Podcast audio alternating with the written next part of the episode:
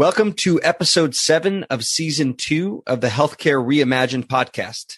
Today, I will be speaking with Dr. Pate, who received his MD from Louisiana State University, after which he completed a two year psychiatry fellowship at Harvard. After spending 12 years as the chief medical officer and Northeast vice president of medical affairs for Beacon Health, Dr. Pate returned to the provider side.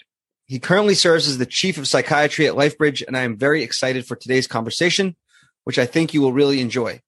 Dr. Pate, thank you for joining us. Thanks, Corey. I'm glad to be here.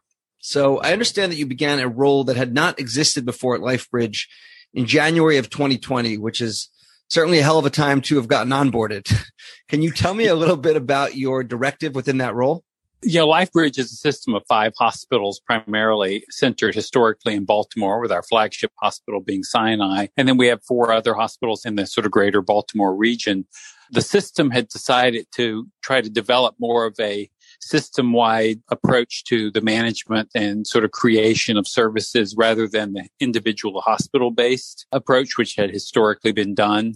I was the first person tasked with attempting to do that more broadly on the psychiatry, which is a division, which is actually one of the largest, if not the largest division in number of beds in the LifeBridge system. So I'm a little bit of an experiment and we were attempting to get that started just uh, as you note a month or two before covid uh, hit. So unfortunately you know much of the initial sort of uh, movement and ideas that uh, we had were somewhat derailed but i think we're sort of getting there and creating a more system-wide approach to quality mental health services. You know before we get into that you know maryland operates under a unique payment system and i think it would be helpful for listeners who may be from other places if you could just call out what makes it special and what that means more specifically for behavioral health? We have what's called this global budgeting process, or I think the official name may be the total cost of care model, which was begun about seven or so years ago in an agreement with the federal government and CMS that we at Maryland would use our hospital rate setting commission. And we're the last state to have a hospital rate setting commission still in place, which means that the hospital rate setting commission sets hospital based rates across the state for uh, consistency on a yearly basis to sort of cost control. So within that system of hospital rate setting, there would be a creation of the hospital systems and hospitals themselves into this global budgeting process where they would be assigned a global budget which would encapsulate all of their services, non-physician services. It also excludes mental health services and that that global budget would need to be adhered to by the hospital year to year with a very small sort of fluctuation in under or over budget to maintain their budget for the following year. So each year, the hospital's budget is reassessed by the commission and it is reset based on what their previous year's revenue and quality measure attainment was. So they also measure a series of quality measures that were determined, such as readmission rate is sort of one of the broadly measured ones. Mm-hmm. They're also looking at referral of other services. They're looking at um, infection rates, hospital acquired infections, things like that. So right now, it excludes mental health. It excludes psychiatric hospitals. It excludes freestanding ambulatory surgery centers, outpatient practices, such like that. It has resulted in pretty reasonable cost containment in general. And I think the move is to kind of expand the global budgeting to include more and more services as the project is shown to be successful. So, if I'm understanding you correctly, it encompasses all non-behavioral health care that that hospital is administering to patients? Correct. Does that mean that those prices are the same across all payers? When the rate setting is done for hospital based services, all payers are expected to be included in that, including Medicare. We sort of, Maryland received a special waiver to negotiate the Medicare rates as well. So to maintain a consistent approach with cost, then all payers should be paying the same thing as long as it's a hospital based service. You know, it gets right. a little confusing because now that we have all these non hospital based services and day surgery centers, there's a million ways to work around this. Obviously, urgent care centers aren't included in it. So there's a lot of places to work around, but the most expensive care obviously happens in the medical hospital setting. And the goal is to manage cost and improve quality in those most expensive settings. I'm sure we could talk about that for another hour, but I want to keep it to behavioral health. You had mentioned last time we spoke that Maryland Medicaid changed its ruling on telehealth as a result of the pandemic. Can you speak a little bit more about that? So prior to the pandemic, Maryland Medicaid had been traditional in its approach to telehealth in that it was very narrow in its definition of who could receive or deliver telehealth, sort of following the more traditional narrow definition of CMS, which is you had to be in certain locations. The provider had to be in certain locations. The receiving and the delivering location were had to be licensed specifically for telehealth.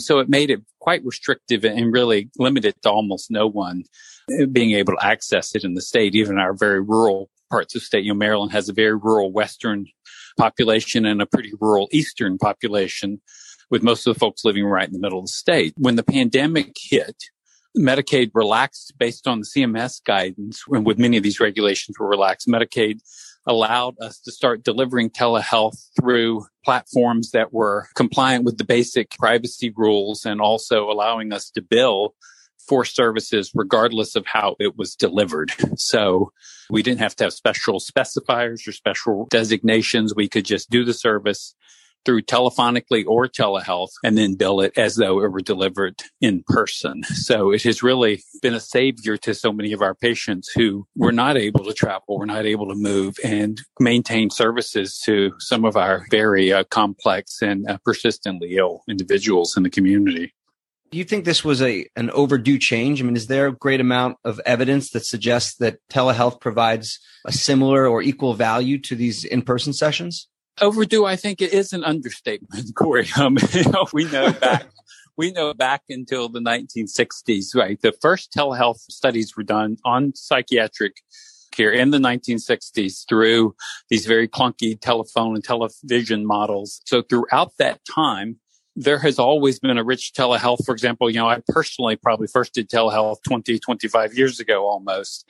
And what we have seen, and it has been studied actually quite thoroughly, that there has no difference in the mode of treatment delivery when it comes to psychiatry. So in person telehealth therapy, in person telehealth psychopharmacology evaluations, there is no statistical difference between those two. So one of the great solutions, I believe, to the expansion to access to quality mental health is really the using the technology that we all carry in our pockets on a daily basis. So without telehealth, we still limit ourselves in who we can treat and who we can access, but it's overwhelming that it needs to be in place. Fortunately, the Department of Health did introduce legislation in the Maryland legislature, which is in session now, to make this a permanent change.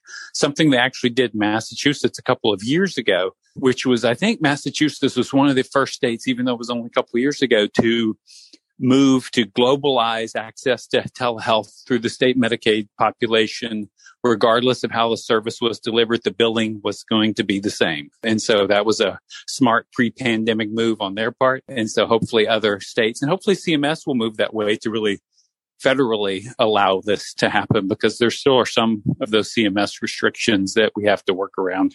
And as we talk about this intersection between reimbursement and clinical efficacy, there were two facts that you shared with me in our last conversation that really shook me. The first was that there is a two to four X higher cost associated with a comorbid psychological diagnosis. And that's not even talking about an acute diagnosis. Right. And the second was that in real dollars, we're spending half of what we spent 30 years ago on behavioral health services. How can someone make sense of these two things, right? We know that patients with behavioral health issues are more expensive. And it seems like if payers do one thing well, it's to avoid paying for things. So who is footing the bill for these patients that explains why these two things coexist today?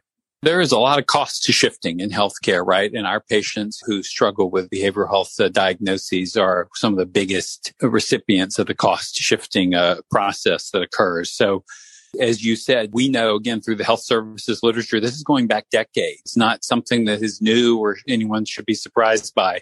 The comorbid presence of a psychiatric diagnosis in a hospitalized patient with diabetes, hypertension, or whatever reason they're being medically hospitalized as you said, between two and four times more expensive to care for per episode of care than the patient who does not have a comorbid psychiatric illness. So there's a lot of reasons to understand how that is and the fact that it's just more expensive. It takes longer. Other services are needed, other barriers that occur because of the psychiatric diagnosis. But the fact that we end up paying the majority of the money in our healthcare system for medical care of psychiatric patients, not psychiatric care of mm-hmm. psychiatric patients really should motivate us to move and understand why it is that we are spending so much less, as you said, on psychiatric patients for their actual psychiatric treatment, which has gone down since the advent of sort of more restrictive managed care in the late 80s to a factor of about half in real dollars. What it really reflects, Corey, is that we have two healthcare systems that are separate and unequal. We have a medical system which is much more open and permissive in the way it's allowed to bill and admit mm-hmm. and treat patients without sort of restriction. And then we have a mental health system, which is incredibly restrictive in accessing access to quality and access to services and in parity for payment and billings for institutions and providers. So when patients really need help, they end up many times lingering more on the medical side than they do on the psychiatric side. And that's where the dollars are going all good stories have a, a, hero and a villain. So who is the villain in this story? Like who is to blame for this present situation? I think the profession as a whole spent decades, probably from the advent of the Freudian theories up through the 1980s, refusing to participate in sort of a more quote medicalized approach to treatment. So by and large, as a profession, we wanted to demedicalize ourselves. We wanted to remove ourselves from requirements for outcomes. We wanted to remove ourselves from measurement based care. And so that laid the groundwork, in my opinion, for someone to come in and say, Hey, look at all this money that's being spent on these individuals. And no one is really holding them to account to how our patients do, how what services are being delivered, what's available. So that allowed the creation of this managed care model, you know, with some other legislative changes in the 70s, which basically began to protect insurance companies from their decisions that ERISA legislation is called. That then allowed this other sort of entity to move in, which really then became the ultimate villain in that it began to maneuver itself in a way that we were going to squeeze patients out of treatment. We were going to limit access. We were going to raise costs both to the individual and to the provider and to the institutional provider to deliver care. And then we were going to create this kind of circular reasoning process, you know, on the managed care side to sort of uh, say that, oh, well, this is how we know whether or not you're providing quality care by the measurements that we require you to deliver. For example, we will force someone out of the hospital when clinically we are hearing from the provider that they're not ready to be discharged, but then we're going to be penalizing you if they readmit. Right. And we're going to penalize you by not offering a continuum of services outside of the hospital but then we're going to hold you accountable if they don't have access to a continuum of hospitals outside of hospital services and if they have to come back into the hospital. It really has become tangled, I think, at this point into a, a process that is non-functional, non-supportive for most of our patients who are in need. So let's say that I actually managed to get you an audience with Joe Biden and the individual leading his healthcare team, and you're about to zoom in and you're going to get one minute to talk about the changes in behavioral health that would put us back on the right track. What message would you have for the president? By the way, directly stolen from Zeev Neuwirth's creating a new healthcare, because I love this question that he asks. What advice would you give about how we could begin to get back on the right track when it comes to treating behavioral health conditions? Well, I think we have to reintegrate behavioral health and medical health services into one insurance bucket. I think we have to federally legislate parity regarding coverage of services. I think we have to federally legislate these so-called medical necessity criteria, which are laughable and managed care created and have nothing to do with quality or the delivery of services. Lastly, we have to federally legislate the types of organizations that are able to manage the healthcare of our citizens. I would say and I know this may sound radical, that we should not allow for profit insurance companies to be in the managed care business. Those are four things that I would try to get the president to do. Now, the state legislatures are addressing some of these things. Some states require that to manage their state insurance plans or Medicaid plans, it, it has to be a nonprofit entity. Massachusetts, again, a few years ago, required that substance use services not be able to be reviewed for the first couple of weeks uh, after admission. And guess what? People started doing better, not worse. So surprise, surprise. Better quality treatment for a little bit longer actually allowed people to have better outcomes. And so now it affects the managed care bottom line, but that's where we have to separate ourselves out. We really have to hold ourselves accountable to ensuring that if there is oversight, it is driven by evidence, it is driven by outcomes, it is driven by measurement, not being driven by profit, which is all it's being driven by now. You know, we talk about in the hospital world, profit versus nonprofit. It, it, it's kind of a uh, an interesting situation, right? Where the nonprofit basically has to provide some amount of community care that's not really measured, and so what we find in practice is that the nonprofits act like for profits. Do you find that to be different in the payer world? I do think it's different in the payer world. I agree absolutely with you in the real world not for profit is just a tax designation. It is not a social mission. It is not a, it is not a requirement that we do good. It's the way our taxes are paid. And I think on the insurance side, when I think about, when I call it sort of lump it into the sort of the broad for profit category, I'm thinking of the shareholder profit driven approach to business which can certainly make many businesses very successful. And I think I've said to you before, I have no problem with anyone being successful making profit. However, when it comes to taking that profit and it directly opposing the best interest of those that you are telling the world you are caring for, that you are taking on a population of Medicaid, for example, and you're a big Anthem or a big United, and you're saying, you're telling the state government and the legislature, we're going to manage these, we're going to make sure these folks get good quality care. But what you're actually doing is squeezing every dime out of it. That dollar that you're taking from the patient that's going to the shareholder is harming the patient's care and harming their access to care. And so I think we have to think about it that the $5 billion that an Anthem or United brings in quarterly in profit after all of their expenses, after all of their healthcare bills have been paid, after all of their requirements are. I mean, we're looking at tens of billions of dollars a year in pure profit being drawn out of the pockets of the patients who have the greatest need, because most of those companies are also managing most of our Medicaid and Medicare plans across the country. So I think that there is that designation. I think when you look at the nonprofit, a smaller, more focused third party payers and managed care organizations, they are driven uh, just a little bit more by mission rather than by a motive for profit. And so obviously they're making money to reinvest and do other things, but that shareholder sort of pure business approach, I think is actually quite damaging to healthcare and particularly to behavioral healthcare. A few minutes ago, you spoke about a resistance to measurement based, outcome based metrics.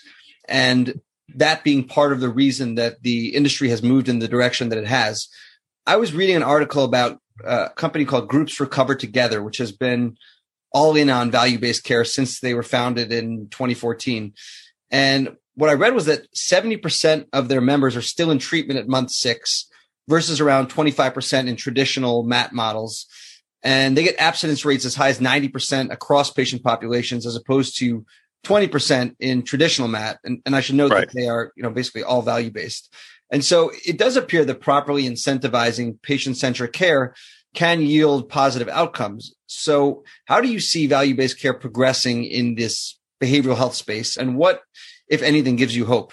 I think that the value based care it really connects to the first sort of discussion piece you and I engaged in in this talk, which was around the global budgeting piece, right? And I think there, I actually see them sort of philosophically connected that if we can provide folks with sort of a quasi global budget, however we want to sort of think about and reward them for actually managing their patient population, reward them for their outcomes, just like value based care does, then I think we're on the right track. I think that rewarding institutions and organizations, as long as they are again, with the caveat that they are paid well enough to actually care for the patients and there is a continuum of care established in for these folks to move on to, uh, then I think that is actually one of the solutions to our healthcare crisis. I think the more we can globally budget healthcare and the more we can include all services and move to that frightening political term of national health care, uh, then the more we have the opportunity to really achieve high quality standards across medical care, but especially across behavioral health care. We're in a unique position, I think, as a country to do that with the wealth, with the amount of money we already spend on healthcare twice as much per capita as the nearest country with, and we fall maybe in the middle on quality and outcomes on a good day for healthcare. And so I feel like that's the goal. And that's actually what I'm optimistic about. If we can ever get to that point, I guess we have to hope that our political system will allow us to get to that point or some states maybe can sort of begin to model that. But the solution is out there, whether or not we're going to obtain it before the whole system collapses, which I think we sort of have some fear of based on the escalating costs nationally. You know, are we, are we going to bear the weight of, are we going to be able to afford healthcare going into the future without drastic changes or dramatic? As a clinical leader, there's a question I want to ask you that strays a little bit from the topic of behavioral health. Through the early 80s or 90s, I should say, health systems were run by doctors and nuns. And some will say that when you're managing a massive organization, business prowess matters more than clinical expertise. But as you and I discussed, there is something to be said for clinical leaders leading clinical organizations. So my question to you is what caused this change? Was it good for healthcare? And do you ever see things changing back? When you look at the sort of trajectory of leadership in healthcare systems, there was, you know, pretty significant change over the last 30 years of moving away from clinical leaders or as you said nuns because we have such strong historical catholic health systems in this country based on their social mission so we moved from a time educationally it's also really actually interestingly kind of related i believe to our educational system right we moved from a time where mbas were more difficult to get degrees regarding access. Only certain, not everyone had an MBA, certain programs, certain high elite quote universities offered them and, and not a lot of other folks to a place where they sort of exploded. And there was this sort of leadership expansion, this uh, sort of structured leadership expansion from an educational standpoint. And then a lot of that uh, leadership structure and, and, education was focused around healthcare because again, I think people sort of saw it as a market opportunity. Like, oh, look at these multi-billion dollar institutions and they're not being led by business people. Clearly you need business acumen and you need what we would call in health in, in psychiatry a multidisciplinary team to be successful at anything. We all have to have a range of ideas, a range of experiences in our lives to bring to bear something that will make an institution successful. But I think the lack of clinical leadership, which we have, it's now quite rare to see a, a, clinical leader, nurse, or doctor in charge of a hospital or healthcare system, and even fewer nuns, obviously, because even in this Catholic systems, primarily pure uh, business folks who are purely trained in the business models are in charge now. And I, I do think that's been damaging. I think that we have removed folks who are not intimately and, and adherent in some way to the clinical social mission of healthcare, of providing that sort of primary Hippocratic requirement that we do everything for every patient, then I think we forget sometimes why we're doing what we're doing and we lapse into just looking at the dollars and cents. And I think that we could do better by people and by healthcare systems if we had more clinical leaders, both who have connections within their system to those who have more business acumen if, if that's needed. But I think we have harmed the system by pulling away from a healthcare driven model of healthcare delivery. It's definitely food for thought. And we've discussed a lot of interesting topics today. You've certainly given me a lot to think about, and I'm sure for our listeners as well. So thank you, Dr. Pate, for taking time out of your busy schedule. I really enjoyed our conversation, and I hope we will get to speak again soon. Thanks, Corey. It's uh, been great to talk to you.